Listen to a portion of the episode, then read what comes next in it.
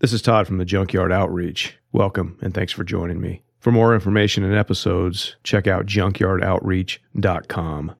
Isaiah 61, verse 1 The Spirit of the Lord God is upon me, because the Lord has anointed me to bring good news to the poor. He has sent me to bind up the brokenhearted, to proclaim liberty to the captives, and the opening of the prison to those who are bound, to proclaim the year of the Lord's favor and the day of vengeance of our God, to comfort all who mourn, to grant those who mourn in Zion, to give them a beautiful headdress instead of ashes, the oil of gladness instead of mourning, the garment of praise instead of a faint spirit, that they may be called oaks of righteousness, the planting of the Lord, that he may be glorified.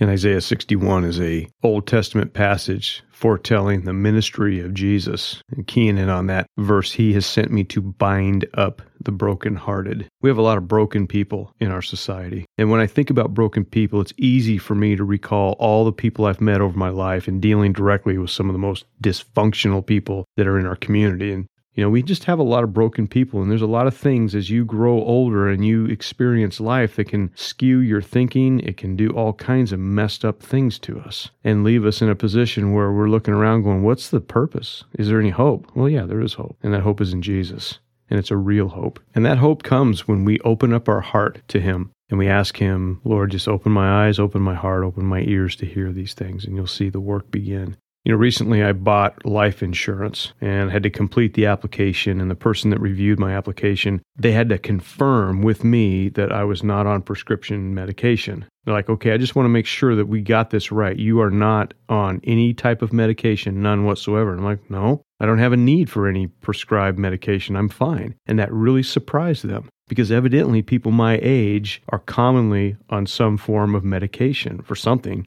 So apparently that's the norm for people my age. And that sounds wrong to me and understanding that some people need medication. I get that. But certainly not the majority of people in my age group. That was crazy. And to me, this is another sign of our society being broken. But what's more alarming is we have the answer to all this stuff. Brokenness is actually something that's pleasing in God's eyes when we acknowledge it. Psalm 51:17. The sacrifices of God are a broken spirit, a broken and contrite heart, O Lord, you will not despise. When we are broken before the Lord and we realize we have nothing to offer Him except a screwed up life with a truckload of sin, then we can do business with God. Now we're starting to be honest with ourselves. And that puts us in a right place on our face before God, crying out for mercy. That's when God answers. Luke chapter 18, verse 10 Two men went up to the temple to pray, one a Pharisee that's a religious elite, and the other a tax collector. That's a despised, evil, wicked human being in the eyes of the Pharisees.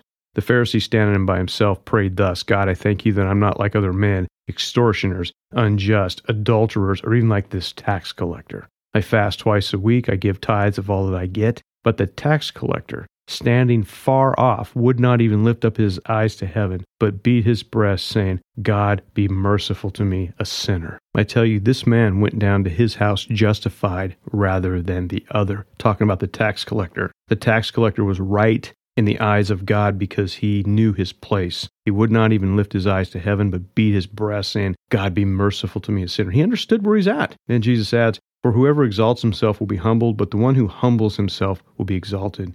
The person that understands their spiritual condition before God understands that they deserve judgment. They get it and they cry out for mercy. And when someone cries out because their spiritual condition is so messed up, God will hear them. Jesus said in Matthew chapter 5 verse 3, "Blessed are the poor in spirit." And that's knowing your condition. That's what that's talking about. I know my condition. I'm impoverished spiritually because I'm so wicked, because I'm such an idiot. Blessed are the poor in spirit, they get it. Then it says, Blessed are those who mourn. The tax collector was mourning, for they shall be comforted. Blessed are the meek, for they shall inherit the earth. Blessed are those who hunger and thirst for righteousness, for they will be satisfied. Blessed are the merciful, for they shall receive mercy. You want to receive mercy? Be merciful. Blessed are the pure in heart, for they shall see God. Blessed are the peacemakers, for they shall be called sons of God. Blessed are those who are persecuted for righteousness' sake, for theirs is the kingdom of heaven. Blessed are you when others revile you and persecute you and utter all kinds of evil against you falsely on my account.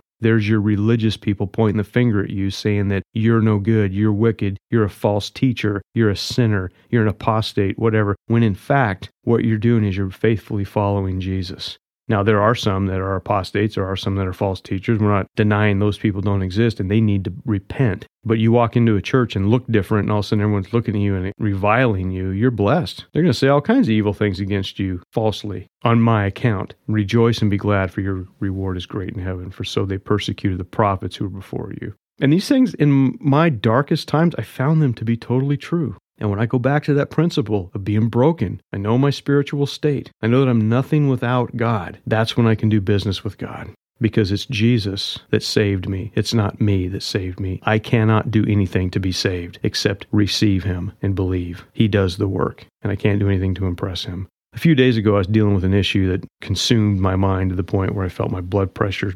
skyrocketing again. And I've got a blood pressure machine, but I didn't want to use it because that would make me more screwy when I saw how high my blood pressure was. So I kind of said, nah, I'm not going to do that. So I did what I know I'm supposed to do, taking these principles into consideration.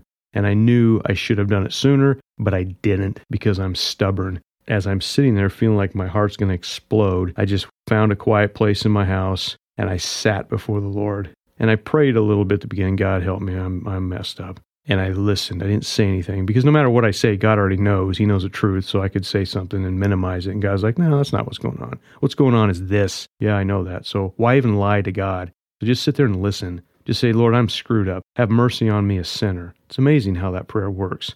And after about 15 minutes or so of just sitting there quietly, and I got to confess, I did nod off a couple of times, but I kind of came right to quickly. But after about 15 minutes, my blood pressure went back down, and I knew that God had done the work that I wanted Him to do. He gave me peace, everything settled down, and I was able to go on with what I was supposed to be doing that day.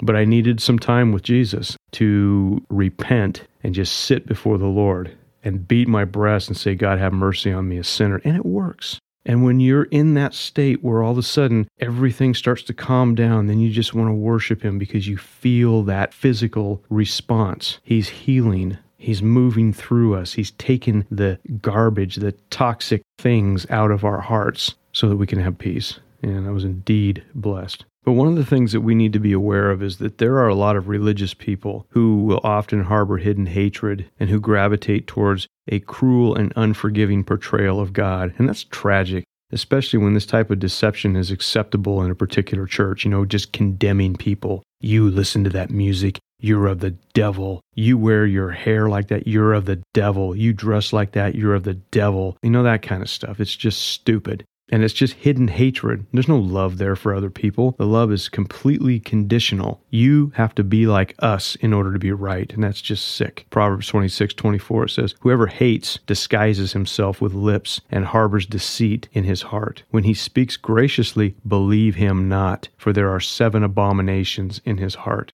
Though his hatred be covered with deception, his wickedness will be exposed in the assembly. And declaring disdain for God's children who are different, that reveals this type of hatred. You know, we see it in such areas race, music, politics, clothing, Bible interpretation, etc. And hatred in churches for these and other issues continues to drive home the point that God is not the God of love, rather, God is the God of distinctions. That's the point that they're driving home. That's not true. And they declare that even though they, the hating church, the church that hates everybody, they declare that they're the true church and anyone else that doesn't conform to our way of thinking is evil. And this type of toxic preaching has led so many people to just jettison from the church into the arms of the world that, ironically, shows more love, more compassion, more grace, and more mercy than church people do. And we wonder why things are so screwy. We have the answer, but we don't declare it. What we declare is our own agenda to sound more spiritual or to be more spiritual. So watch out for people like that. Go to Jesus.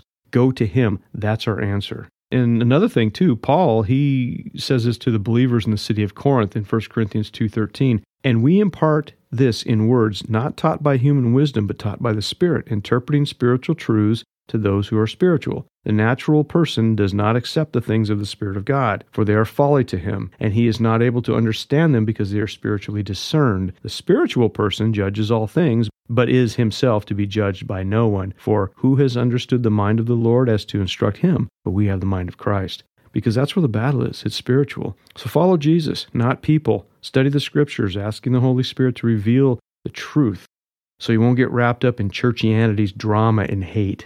Live for Jesus. and you will be blessed. Thank you.